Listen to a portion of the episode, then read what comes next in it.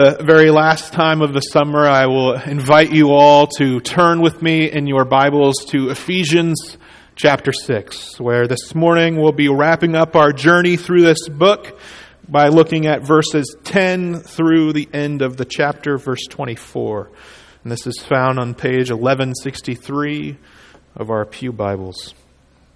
So, over the past several weeks, of course, one of the things you may have perhaps noticed along the way is that this book is full of word pictures and imagery that is aimed at teaching us about the, the church, who we are as this body. And each of these images, and there are plenty of them, each of these images teaches us something about the identity of the church as well as the mission or the purpose of the church. And so Paul uses these uh, throughout the book, and I'll, I'll just give a few. I have a few on the screen. This is by no means exhaustive. Uh, but it is sort of the main, the main image, images that he uses. So he calls us adopted sons. We are adopted in Christ. And so that's our identity. But it also points then to our purpose. Our purpose, our end or our aim as adopted sons is to receive the full inheritance of God in Christ. And so we have the blessings from God, the promises of God that are now ours and that, that we receive as recipients. So, secondly, we are the body of Christ. This is a major theme, a major image throughout this book, because one of the main ideas at play here, as we've seen, is the union that we share in Christ. We are one with Christ. And so, as being one with Him, one flesh, we are His body. And so, as his body, our aim then is to grow up and to mature into him who is our head. This is what we're told to pray for in chapter 4 of the book to grow up and to mature in our faith. Another image is that we are God's workmanship. I would say that this is the premier image of the book. We are God's workmanship, which is which means that our purpose then is to display and demonstrate God's power and His grace and His kindness before the face of the entire cosmos, the universe, the unseen and the seen realms. We are also the holy temple of God's presence where He dwells among us. And so that is our purpose, to be indwelled and filled by the Holy Spirit. Uh, Paul tells us in chapter 5 to not be drunk with wine, but to be filled with the Holy Spirit. We are a temple then, and that is our calling. And a fifth image, a major image, is being the bride of Christ. And so our purpose is to be one flesh with Him and to look forward to that future day when we will be with Him at the wedding feast of the Lamb, where we will be brought out to Him and revealed to Him in all of our grandeur and splendor without spot or wrinkle or any such thing. But while all of these various images get at our identity, I, as I said, I think that third one is really the main uh, image of the entire book. Our purpose here, as Paul tells us in chapter 3, is to display God's power before the rulers and the authorities in the heavenly or spiritual places. This is our, our calling as the church to make known God's power even to the evil forces of the world. So, this then helps us to see a, a final, a sixth image, we might say, that we are the army of God. And that's what we'll see here in chapter 6. And so, in many ways, this final section of the book acts as sort of the summary statement, bringing together all the major themes and threads of the book and weaving them together into one final exhortation, which we might consider just a, a rousing call to arms. We are called to battle, to fight against the work of the devil. And so, here then, at least implicitly, he gives us this image, image of being an army, though that word is not said. Now, at the outset of our journey together this, this summer, I mentioned that there are three major themes that we will want to keep our eye on. The first, of course, is the gospel.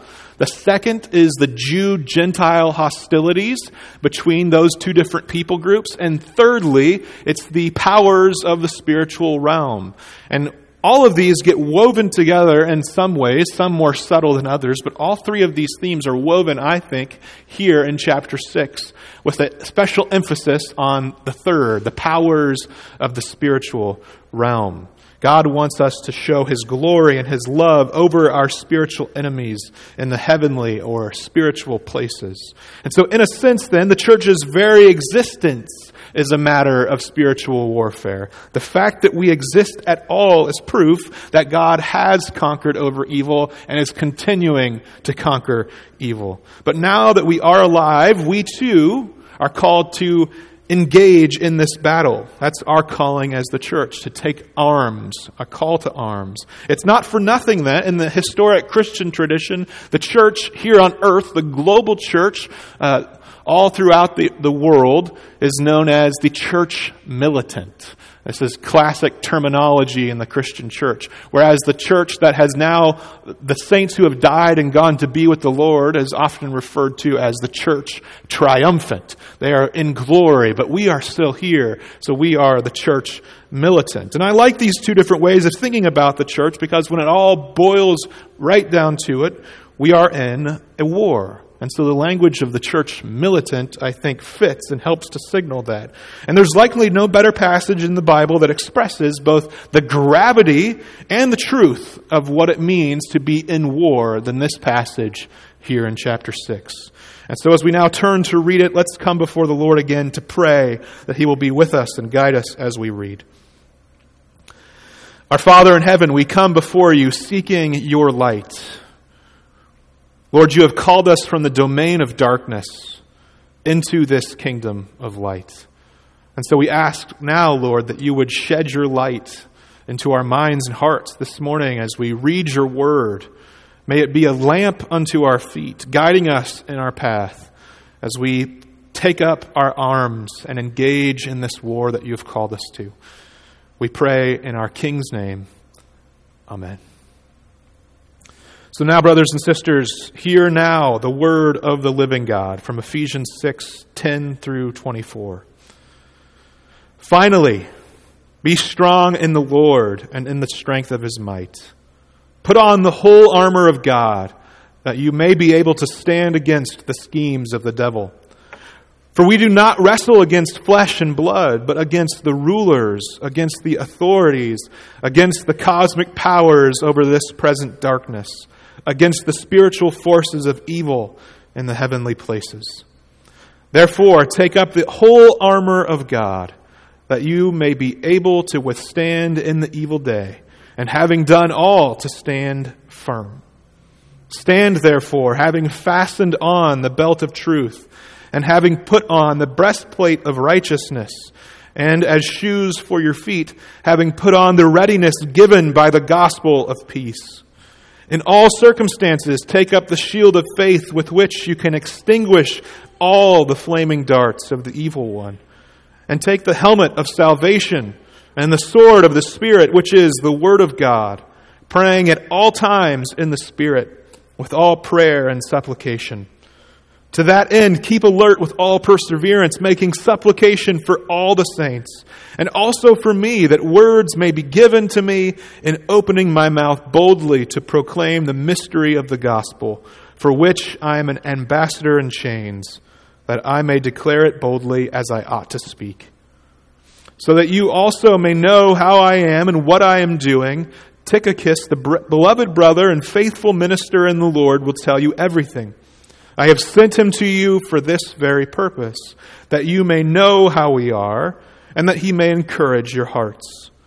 Peace be to the brothers, and love with faith, from God the Father and the Lord Jesus Christ. Grace be with all who love our Lord Jesus Christ with love incorruptible. This is the word of the Lord. Of all the many great interactions in the Gospels, of which there are dozens and dozens, of course, one of the greatest and most interesting ones of the Gospels is the interaction between Christ and his disciples, where he asks them, Who do you say that I am? He's taught them long enough. He has begun to reveal to them his identity, but now he wants to hear it. So he starts by asking, Who do the people say that I am? And they give him a few things that they've heard people saying, but then he turns it and directs it at them. Who do you say that I am? This is the question of the Gospels, I think. It's, it sort of is the summary question that gets right to the heart of things. Who is Jesus? If that's the question then of the Gospels, maybe the question of our book here in Ephesians is who do you say the church is? In other words, what, what comes to mind when you think of the church? What sort of memories or experiences or objects or maybe people do you think of and associate with the word church? For some of us, the idea of church may bring good things to mind. It may bring a sense of family and community and fellowship that we've shared alongside people for years and years of our lives. Or it might be the deep childhood memories of the animal crackers or apple juice. That's sort of what, one of my earliest thoughts of, of church and Sunday school.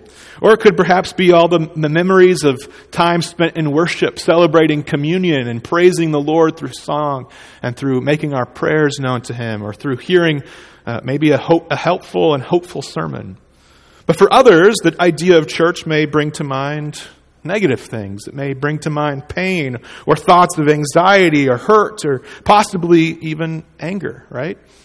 Perhaps it may be the, the sort of deeply unwelcoming comments that somebody's heard on a Sunday morning uh, in passing, or maybe it's the experience with the self righteous person who thinks very highly of themselves.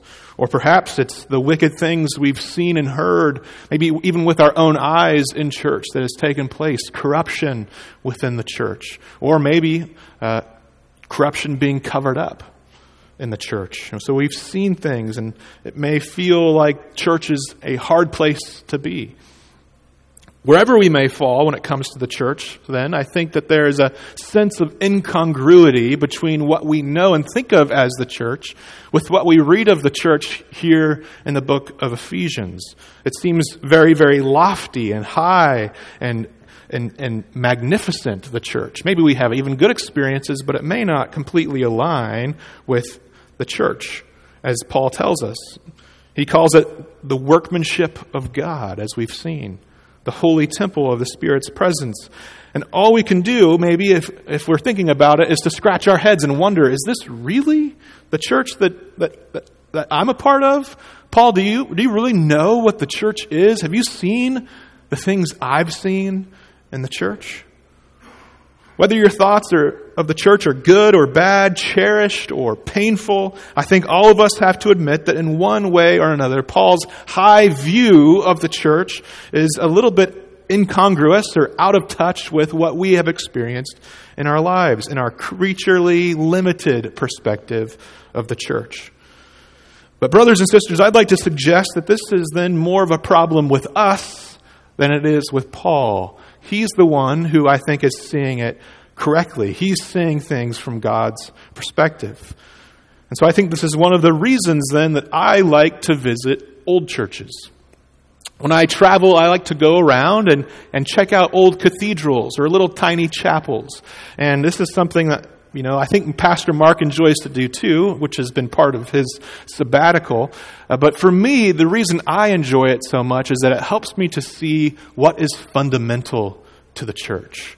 It helps me to see then what is sort of extraneous to the church. And it helps me to, to see the gloriousness of the church as it really is something far deeper and better than just my experience of animal crackers and apple juice. I, I see scratches on pews, or I see well worn communion tables, or I see, I see kneelers that have been used for a long, long time, far longer than I've been alive. And all of these sorts of things bring to mind that the church is bigger than me. It's bigger than my three experiences of church and the three main churches that I've spent my life in. And it's so much greater and bigger than that. When I see all of these things, it helps me to see that the church is this ancient, historic, enormous body of saints from all ages and times and places that have been gathered by the Lord's grace from all nations and tribes and tongues into this magnificent body of Christ. And so, to put it simply, then, for me, old churches function as a signpost, pointing me to the transcendent, pointing me to the beyond. That church is far bigger than my limited perspective, good as it has been. Just this past spring on our trip to England, Bailey and I went there in the month of March for just a week, and so we traveled along, around England, and of course, I dragged Bailey along into about eight or nine different churches along the way. I think for the most part, she liked it. It wasn't horrible, I don't think. Uh, but one of the churches, which was one of my favorites uh, personally, was a church called Holy Trinity Headington Quarry. Now, it's not a very famous church. It's not even a very big church. And it, by British standards, it's not even an old church. It was built in 1848. That's pretty new as far as England goes. But it has one small claim to fame. It was the parish church of C.S. Lewis. And I know maybe you're getting sick of me mentioning C.S. Lewis at this point in the summer, but allow me one last time to mention him uh, here. So we went to go and visit C.S. Lewis's home, which is called the Kilns, and had a great little tour. And we made the 10 minute walk then from his church to his house, or from his house to his church. And we found our way through the graveyard of the church, and we found his his grave, uh, which was, by the way, very, very hard to find. It was not one of the more magnificent graves. It was very subtle and very humble. And we then decided to uh, try the door. In England, most of these churches are, are open during the day, throughout the week, and you can just pop in and see them. They're open to visitors, even if no one is in there. And so as we stumbled in, we did meet.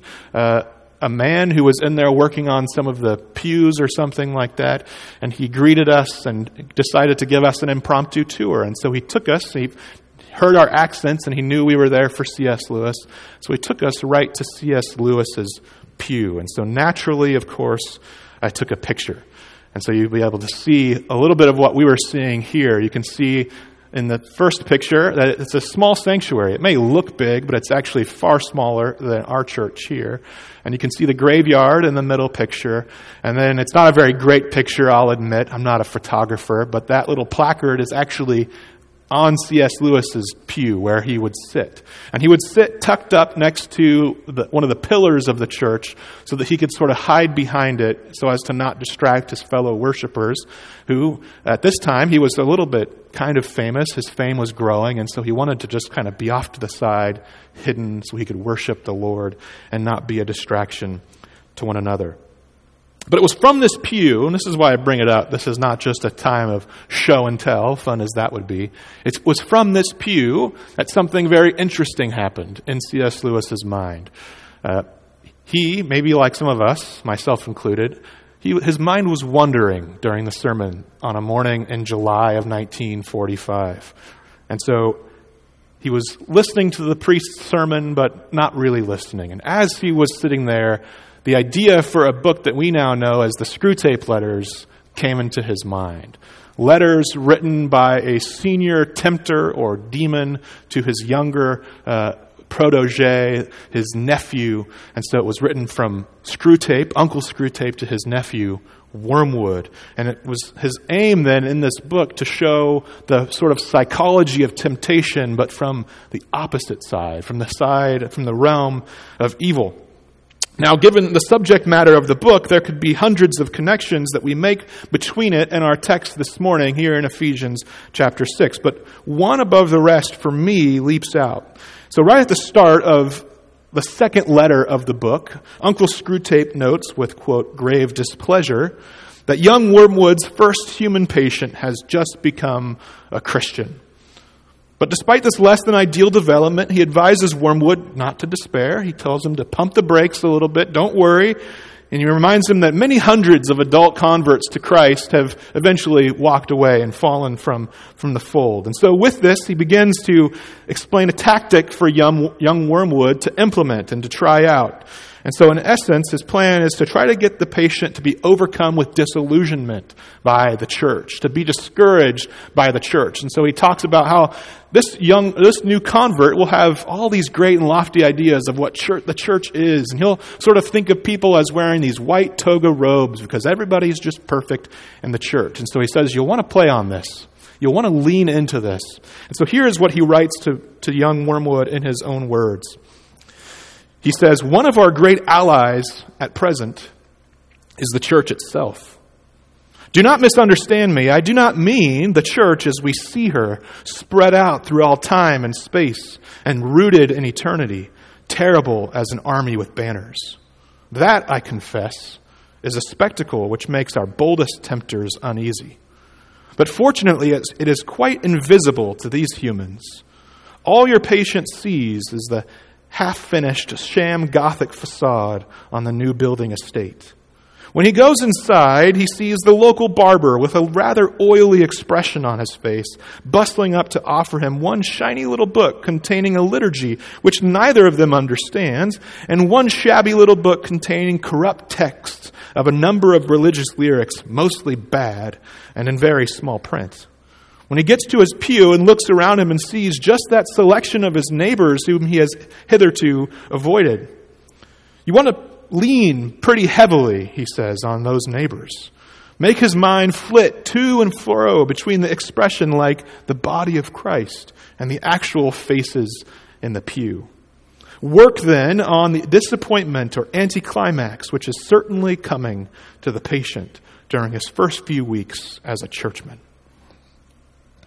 Now, there's obviously a lot to be said about this passage here from Screwtape.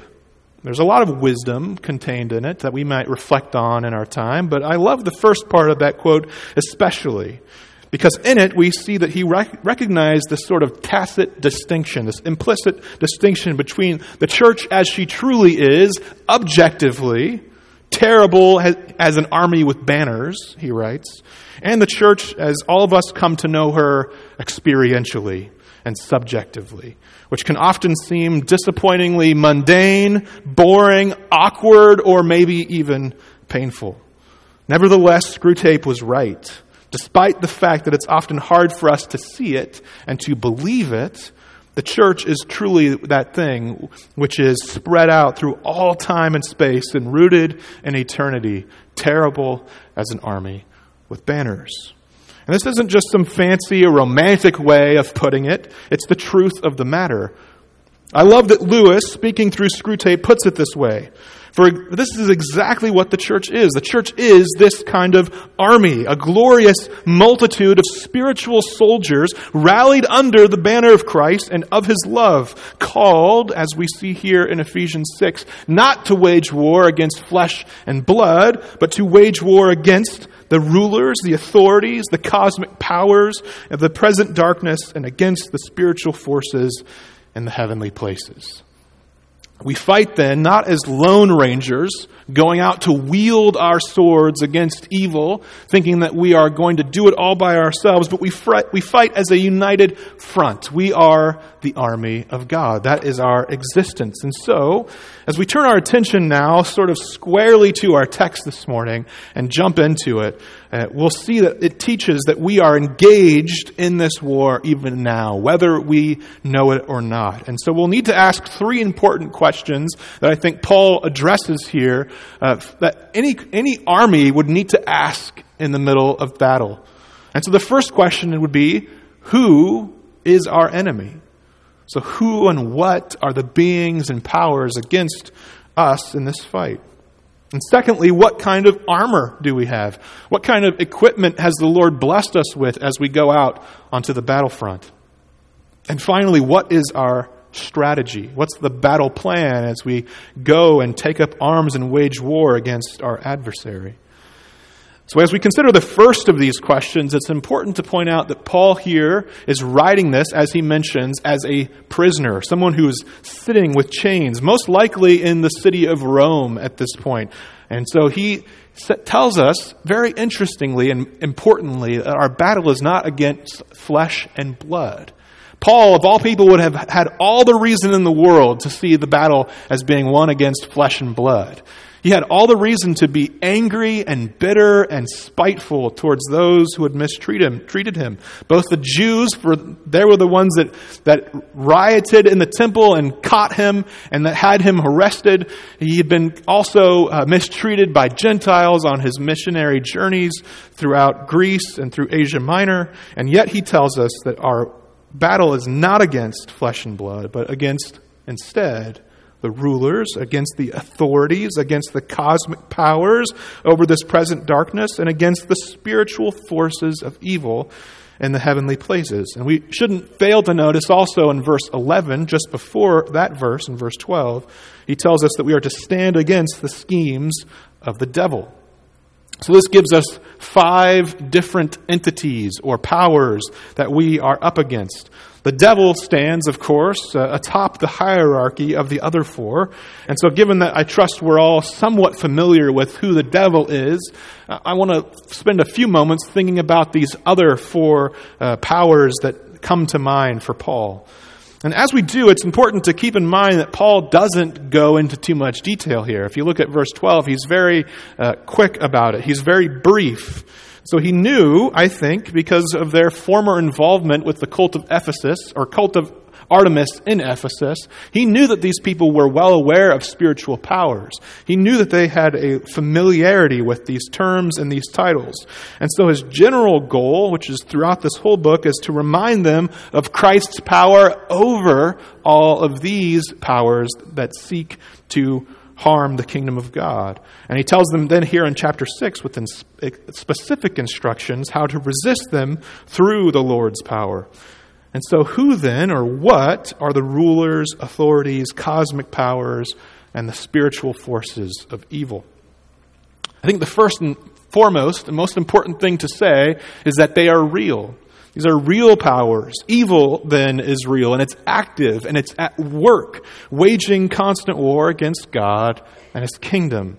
The fact that all of these terms mention in one way or another the idea of power or rule or authority uh, goes to show that these are forces to be reckoned with, forces to be taken seriously, not something to, to skip over, not something to take lightly. They are present and active and absolutely real. But it's also interesting to note these words background in the ancient context in which Paul was writing. And I'll keep it brief here because there's a lot that could be said, and if you want to pick my brain and talk with me, I, will be happy to load you with some books because there's a lot on this subject, actually. Uh, lots of academic work has been done in figuring this out, but all of these words, in one way or another, have uh, common usage in different books, typically magical texts that would have been used in ancient pagan cult temples, like the Temple of Artemis in, in Ephesus, but also throughout the Greco Roman world. And so these, these words were not commonly used outside of those contexts, but given that people were so religious, they would have been fairly familiar with them. And also, some of these words, like authorities or rulers, these actually have some background in the Old Testament as well, particularly in the book of Daniel, and then also in some uh, apocryphal books like 1st and 2nd Enoch. And so both Jews and Gentiles would have known what these different powers were, these different entities and, and their identities. And so, thirdly, I'll say that my conviction is, is that such references are not just about wicked human structures or institutions. Some people, since the 20th century have tried to argue for this interpretation, saying that these are not sort of spiritual beings. These are mostly just uh, uh, how society works, and it's talking about the, the upper echelons of society and how things are, are worked by the elites over against all the rest of us. But I think that this is to gravely misread what Paul is saying here. Paul is very clearly talking about spiritual forces, spiritual powers. And so, speaking to this point, Dr. Michael Allen, one of my old professors, writes this in his commentary on Ephesians. He says, This passage seeks to draw our sight through and beyond earthly realities, above and past the empirically or the provably obvious pangs of this epoch. The passage here summons us to that at which the epistle as a whole aims, namely, a spiritual or heavenly reading of reality. I love how he says this in this last line. In writing Ephesians, then, Paul is trying to get us to understand reality from above and instead of just from below. So he wants us to see things as God sees them, for that's what they truly are. And so we must understand that the enemy is powerful, the enemy is unseen, and the enemy is real. We're not just up against corrupt people or corrupt institutions or human powers. As, as important and as powerful as they may be, we are up against spiritual powers and forces of our cosmos The universe, then, is not just us and God. That's the common view of most of evangelicalism today. There's us and God. Oh, and oh, yeah, there's angels and demons, but we don't really focus on them. There's not much to be said on them, we think. And so it's just really us and God. Well, the Bible actually gives us a far more complex vision of reality than that. There are these several, many different kinds of forces. And there's all sorts of speculation, which we won't get into, but it's important to know that what we're up against is real and it seeks our ill. So that's the answer to the first question who is the enemy? The second question we must ask is what is our armor? So Paul lists, lists out six objects for us, which sort of cover us from head to toe, uh, spiritually speaking. So he tells us that we have the belt of truth, the breast, breastplate of righteousness, the shoes of the gospel of peace, the shield of faith, the breastplate of righteousness, which, sorry, excuse me, and the sword of the Spirit, which is God's word. And so, the whole sermons, I think I could just say, could be preached on all of these different items.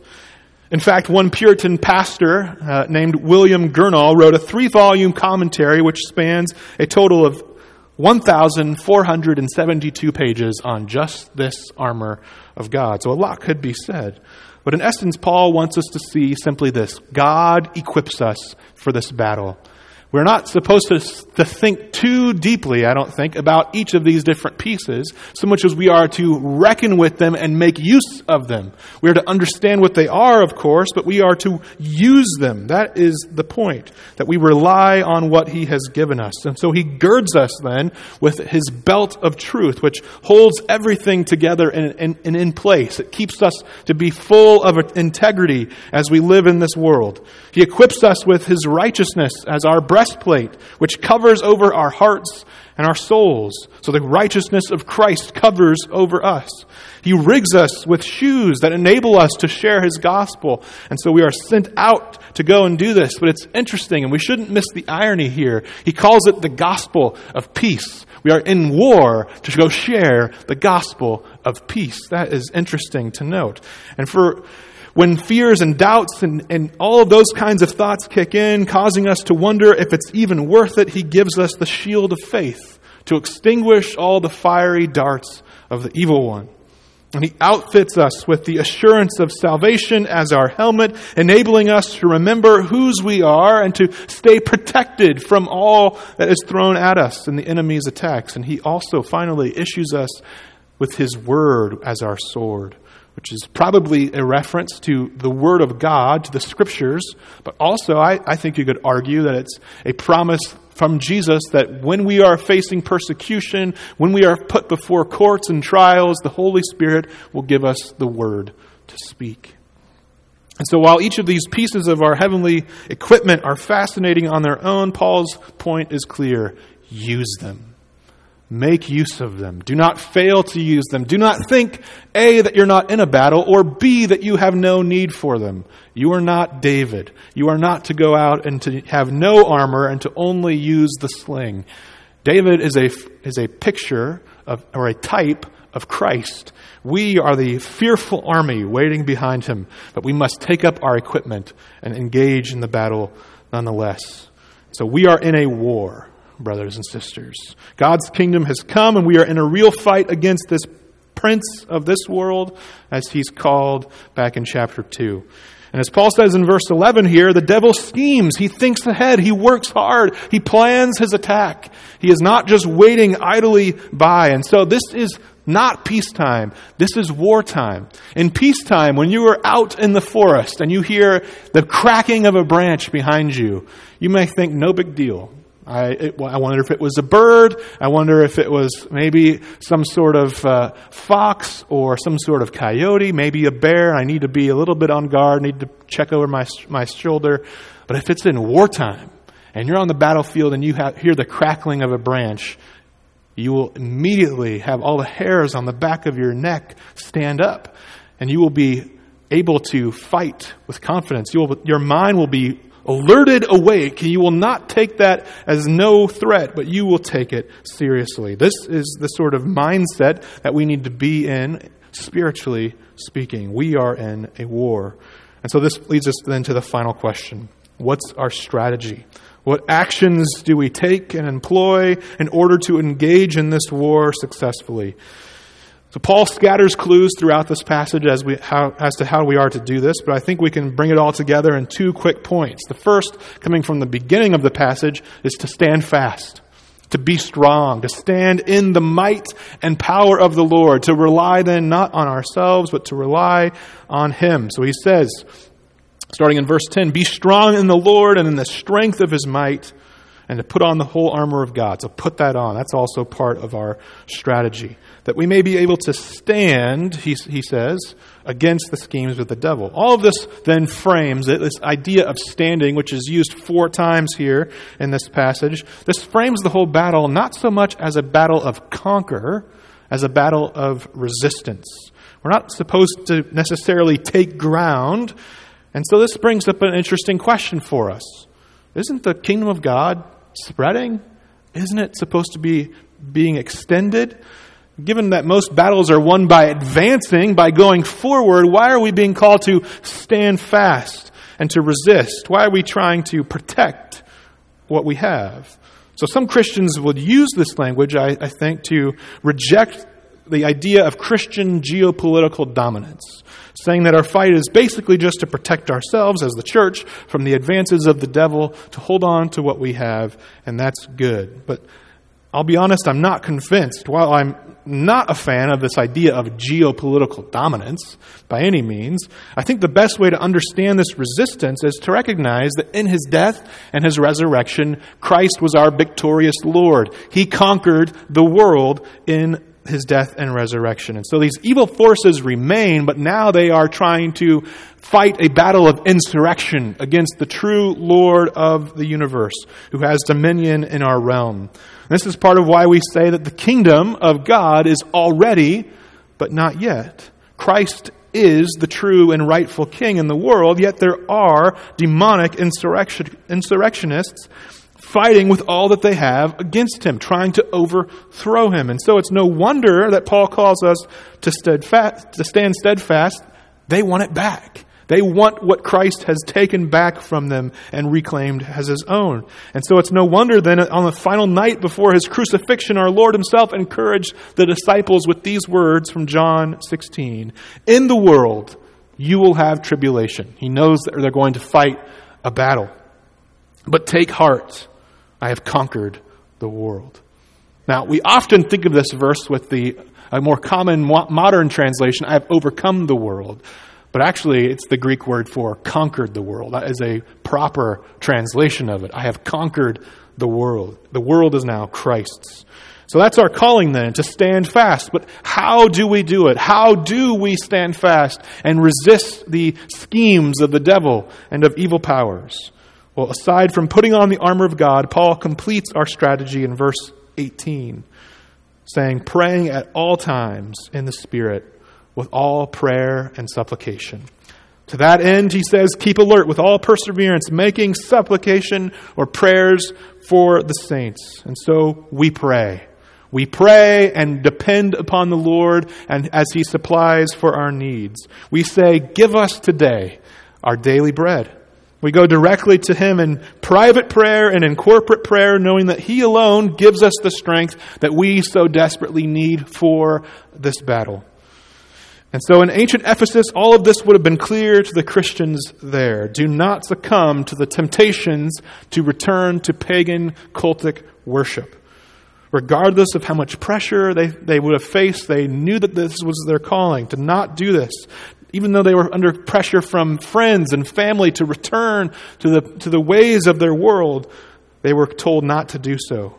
They were reminded here then that Christ is far, far more powerful than the evil powers which they had formerly served. These, these powers which had enticed them to, to worship them, thinking that through worshiping these powers that they would be protected from misfortune or from bad luck, that their fates would be protected. And while the times have certainly now changed for us, we still live in a world, as the song we sang this morning reminds us, this world with devils filled. From the vantage point of Orthodox Christianity, it's foolishness to think otherwise. Though in many ways the spiritual forces of darkness have largely, I think, rebranded themselves and no longer present themselves to us in explicitly religious garb, they are no less religious and spiritual than the powers of the pre modern world of cults and temples. They still operate in very much the same way today, though they do so under different titles and names, tempting and luring God's image bearers to place their trust and their value, their hope in the things of this world.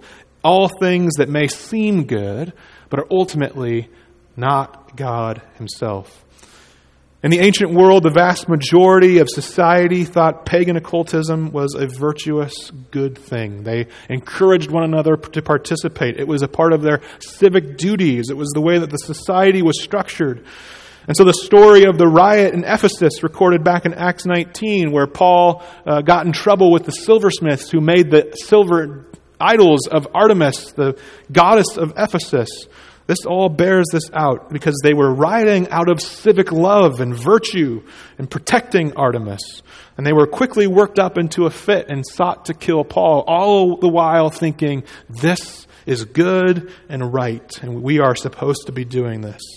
And still today, there are so many forces and pressures beckoning for our total allegiance, our trust, our hope which to society at large may seem good and maybe even virtuous or righteous, but are ultimately not the Lord.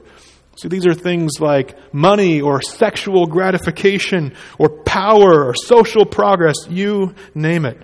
Though it may sound strange, it's important that we recognize then that everything is religious. Everything is spiritual. The modern world, of course, does not want to see things like this. It wants to divide everything, spiritual and unspiritual. It wants to say that what we're doing here this morning, that's spiritual. But what we do when we get home today, unspiritual. Religious TV shows, those are spiritual TV shows. Every other TV show, not a spiritual TV show. Uh, they may say that going to a pastor, that's a spiritual thing to do. But going to a therapist, not a spiritual thing to do. But this is not the view of the Bible.